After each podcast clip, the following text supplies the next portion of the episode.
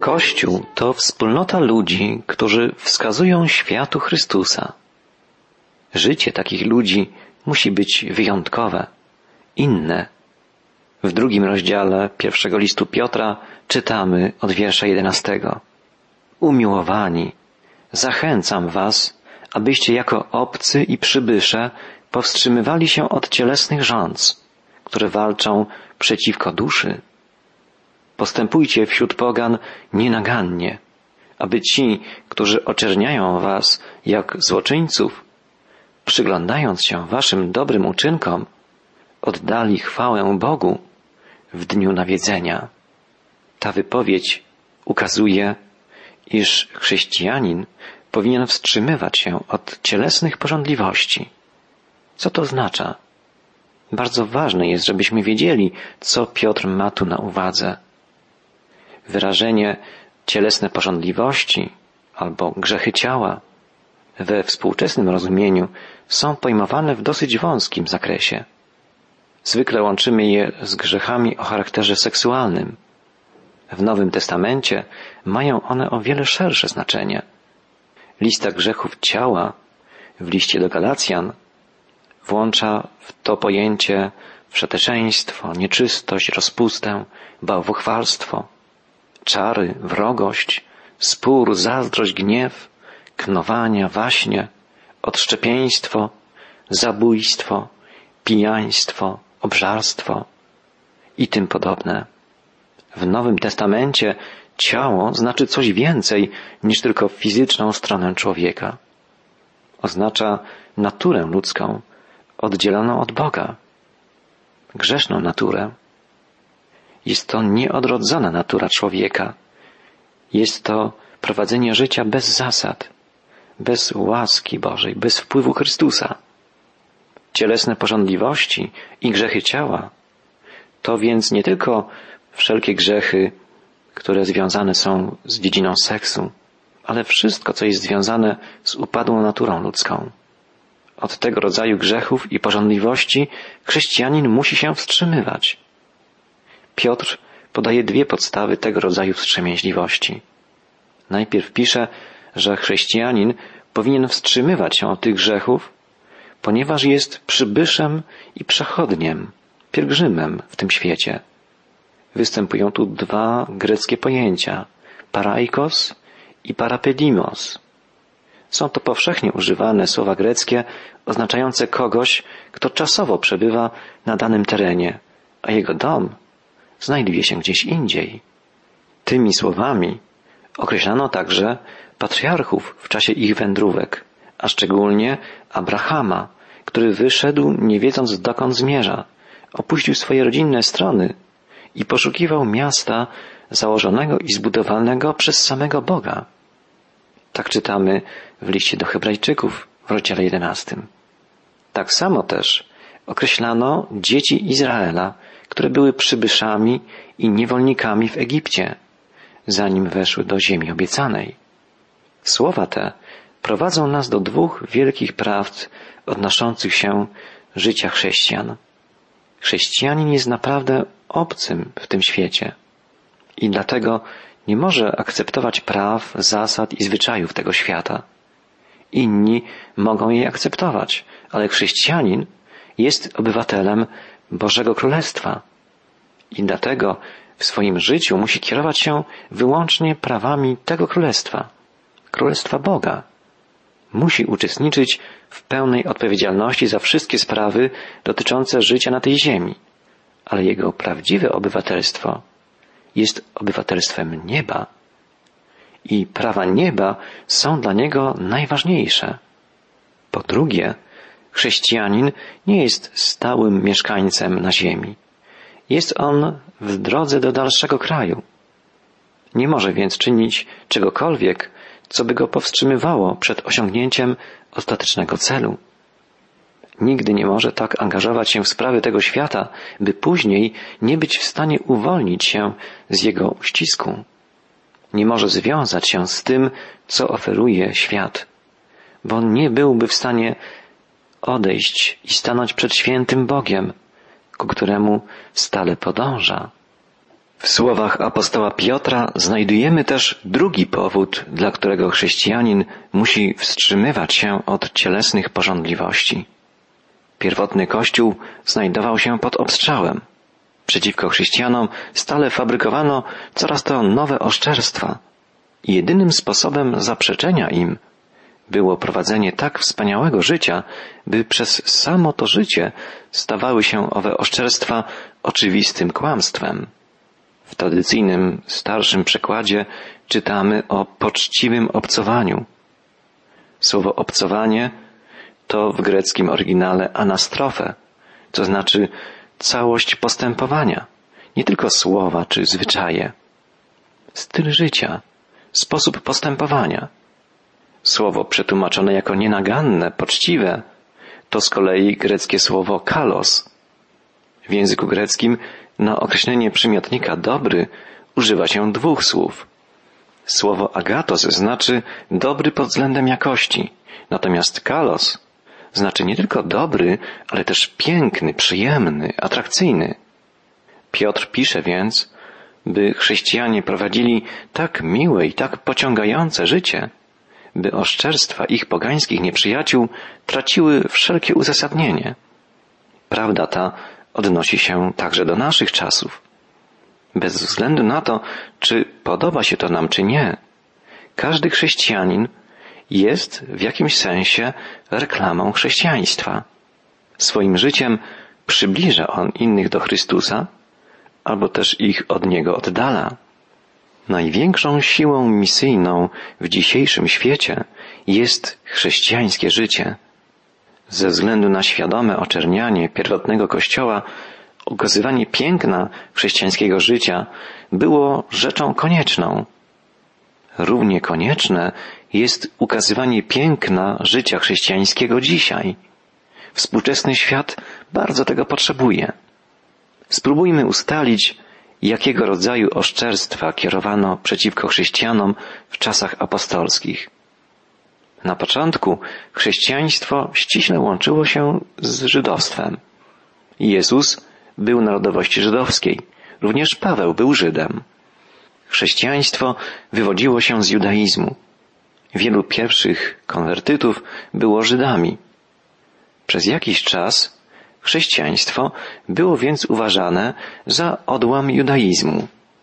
Antysemityzm nie jest rzeczą nową. Według Tacyta Żydzi uczyli swoich prozelitów przede wszystkim, by lekceważyli swoich bogów, wyrzekali się swojej ojczyzny, nie szanowali rodziców, nie szanowali dzieci, braci i sióstr. Jak podaje Juvenaliusz, Mojżesz pouczał Żydów, by nikomu nie wskazywali właściwej drogi, ani nie prowadzili spragnionego wędrowca do źródła, jeżeli nie był on Żydem.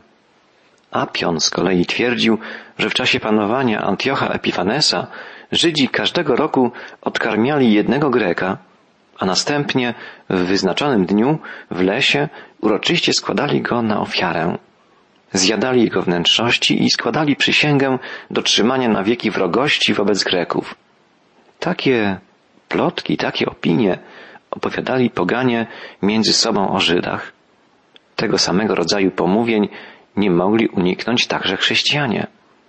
Oprócz oszczerstw kierowanych pod adresem Żydów, formułowano poniżające plotki kierowane szczególnie pod adresem chrześcijan. Oskarżano ich na przykład o kanibalizm. Wynikało to z wypaczania słów ostatniej wieczerzy. To jest ciało moje. Ten kielich jest nowym przymierzem we krwi mojej. Pomawiano chrześcijan o zabijanie i zjadanie dzieci na swoich ucztach. Zarzucano im też niemoralność, a nawet kazirodztwo. Wynikało to z tego, że ich spotkania nazywały się agape, ucztami miłości. Poganie opacznie interpretowali to określenie. Twierdzili, że na spotkaniach chrześcijanie uprawiają bezwstyd, wolną miłość. Chrześcijan oskarżano też o szkodzenie w dziedzinie handlu. Takie oskarżenia na przykład wnosili przeciwko nim złotnicy w Efezie. Znamy tę historię z opowieści Księgi Dziejów Apostolskich w rozdziale dziewiętnastym. Oskarżano też chrześcijan o zakłócanie stosunków rodzinnych, ponieważ niektóre rodziny rozpadały się, gdy niektórzy jej członkowie stawali się chrześcijanami. Oskarżano też chrześcijan o nastawianie niewolników przeciwko ich panom. Rzeczywiście chrześcijaństwo dawało każdemu człowiekowi nowe poczucie własnej wartości i godności.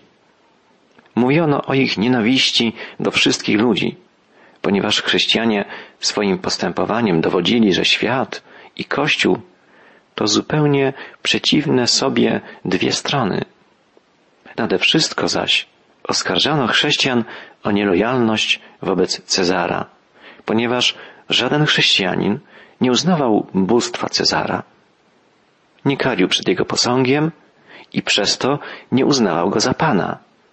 Dla chrześcijanina przecież jedynym Panem jest Jezus Chrystus. Takie mniej więcej były oskarżenia, które kierowano przeciwko chrześcijanom. Według apostoła Piotra, jedynym sposobem odparcia tych nieuzasadnionych zarzutów jest prowadzenie przykładnego życia chrześcijańskiego. Życia wspaniałego, atrakcyjnego, dobrego.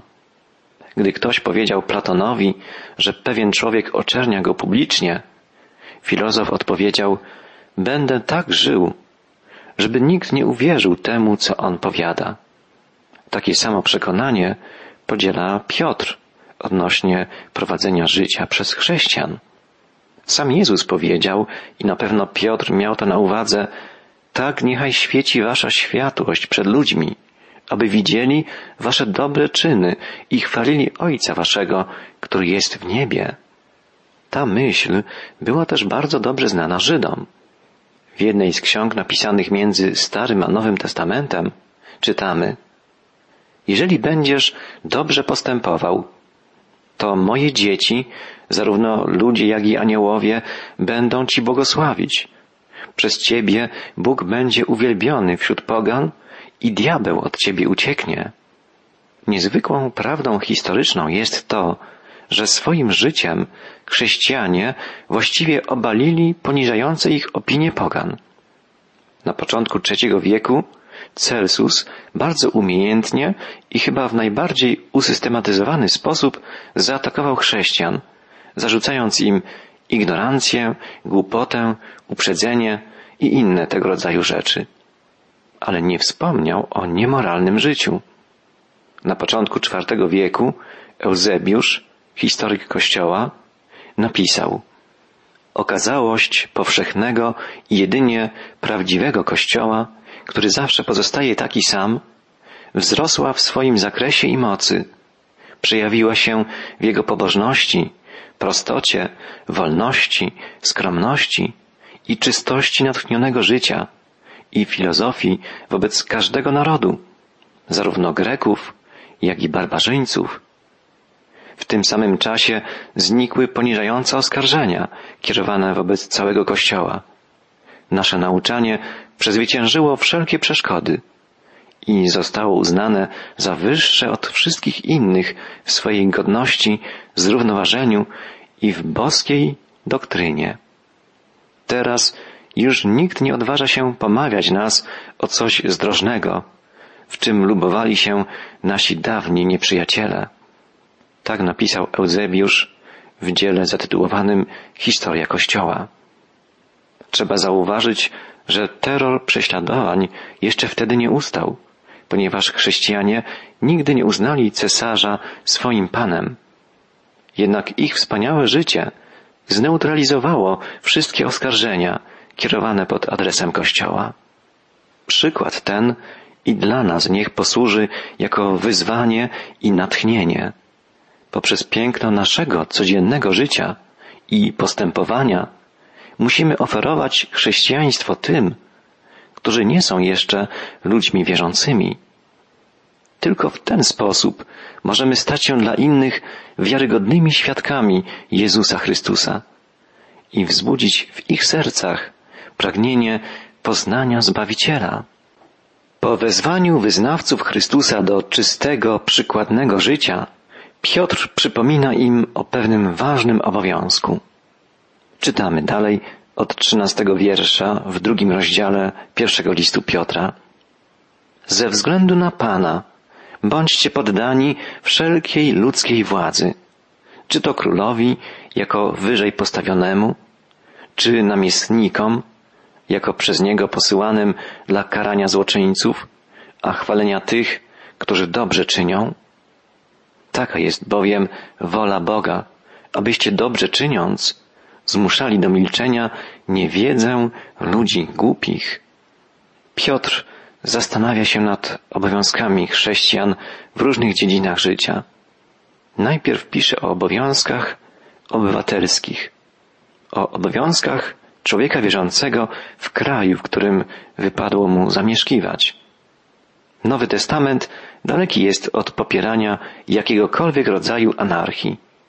Sam Jezus powiedział, oddawajcie więc, co jest cesarskie cesarzowi, a co Bożego Bogu. Apostoł Paweł, apostoł narodów, był przekonany, że zarządzający krajem są posłani przez Boga i że są przed nim za to odpowiedzialni. Dlatego nie są postrachem dla człowieka, który prowadzi przykładne życie. Podobną myśl wyraża apostoł Piotr. W listach pasterskich chrześcijanin jest zachęcany do modlitwy za królów i za wszystkich panujących. Nowy Testament poucza, że chrześcijanin powinien być dobrym i użytecznym obywatelem swego kraju. Mówi się, że strach zbudował miasta, że ludzie dla bezpieczeństwa zaczęli ukrywać się za ich ścianami, za murami miejskimi. Wspólnie godzili się przestrzegać pewne prawa, by dobry człowiek w spokoju mógł wykonywać swoje zajęcia, a człowiek zły był powstrzymywany od szkodliwych społecznie czynów. Według nauki Nowego Testamentu życie ma być sprawą uporządkowaną i dlatego rząd jest ustanowieniem Bożym przeznaczonym do zachowywania porządku. Nowy Testament wyraża bardzo logiczny i sprawiedliwy pogląd na tę sprawę. Powiada on o człowieku, że nie może korzystać z przywilejów, jakimi obdarza go państwo, bez akceptowania obowiązków, jakie to państwo na niego nakłada. Nie może jedynie korzystać ze wszystkiego, nic nie dając za to w zamian. Chrześcijanin powinien wzorowo wywiązywać się ze swoich obowiązków wobec państwa, żeby móc prowadzić życie spokojne, bezpieczne i uporządkowane. Ta zasada wzorowego obywatelstwa obowiązuje oczywiście także dzisiaj. Zasada wzorowego obywatelstwa ma dzisiaj inny wymiar i sens niż w czasach pierwszych chrześcijan. Przecież istnieje zasadnicza różnica między sposobem rządzenia w okresie Nowego Testamentu, na początku naszej ery, a czasami współczesnymi. W czasach Nowego Testamentu rządy zwykle były autokratyczne. Władca był absolutnym panem sytuacji, a obowiązkiem obywatela było okazywanie mu całkowitego posłuszeństwa i płacenie podatków. W takiej sytuacji cały porządek społeczny polegał na poddaniu panującemu. My natomiast żyjemy w okresie demokracji, która nie wymaga bezwzględnego poddania się władzy. Rząd jest zwierzchnością nie tylko nad ludźmi, ale też dla ludzi i przez ludzi. Na tym polega demokracja. Nowy Testament domaga się od chrześcijanina wypełnienia swoich obowiązków wobec państwa. W państwie autokratycznym ograniczało się to tylko do poddania się władzy. A jakie są obowiązki obywatela w bardzo zróżnicowanych systemach demokratycznych? W każdej formie ustrojowej wymagany jest pewien stopień posłuszeństwa. Chodzi o dobrowolne poddanie się innym, postawienie interesów innych ludzi ponad swoimi interesami, preferowanie raczej dawania niż tylko brania. Chodzi o służenie innym, a nie o oczekiwanie na ich służbę. Tak istotę systemów demokratycznych sformułował jeden ze współczesnych myślicieli. W państwie rządzonym demokratycznie główną zasadą jest nie poddanie, lecz współpraca. Obowiązkiem obywatela jest nie poddanie panującemu, ale uczestniczenie w zarządzaniu. Stąd chrześcijanin, o ile chce wypełnić swój obowiązek względem państwa dobrze, musi brać udział w owym rządzeniu, w owym kierowaniu krajem. Musi uczestniczyć w decyzjach na szczeblu lokalnym, brać udział w życiu związków zawodowych czy pewnych stowarzyszeń handlowych, rzemieślniczych. Z przykrością trzeba stwierdzić, że bardzo niewielu chrześcijan wypełnia swój obowiązek wobec kraju i społeczeństwa, w którym żyją. Trzeba jednak powiedzieć, że poza obowiązkami wobec państwa, chrześcijanin ma jeszcze wyższe obowiązki. Oddając cesarzowi to, co cesarskie, musi też oddawać Bogu to, co jest Boże. Nieraz musi wyraźnie przypomnieć sobie, że bardziej należy słuchać Boga niż ludzi. Czasem największym obowiązkiem chrześcijanina wobec państwa jest odmówienie wykonania jego nakazów, gdy są one w sprzeczności z nakazami Boga. Dzisiaj takie sytuacje zdarzają się jednak stosunkowo rzadko. Najważniejszą zasadą pozostaje wzorowe wywiązywanie się z obowiązków wobec państwa, na przykład uczciwe płacenie podatków oraz aktywne, twórcze uczestniczenie w zarządzaniu swoim krajem, miastem czy gminą. Chrześcijanin powinien być aktywnym, twórczym członkiem społeczności, w której żyje. Na szczeblu państwowym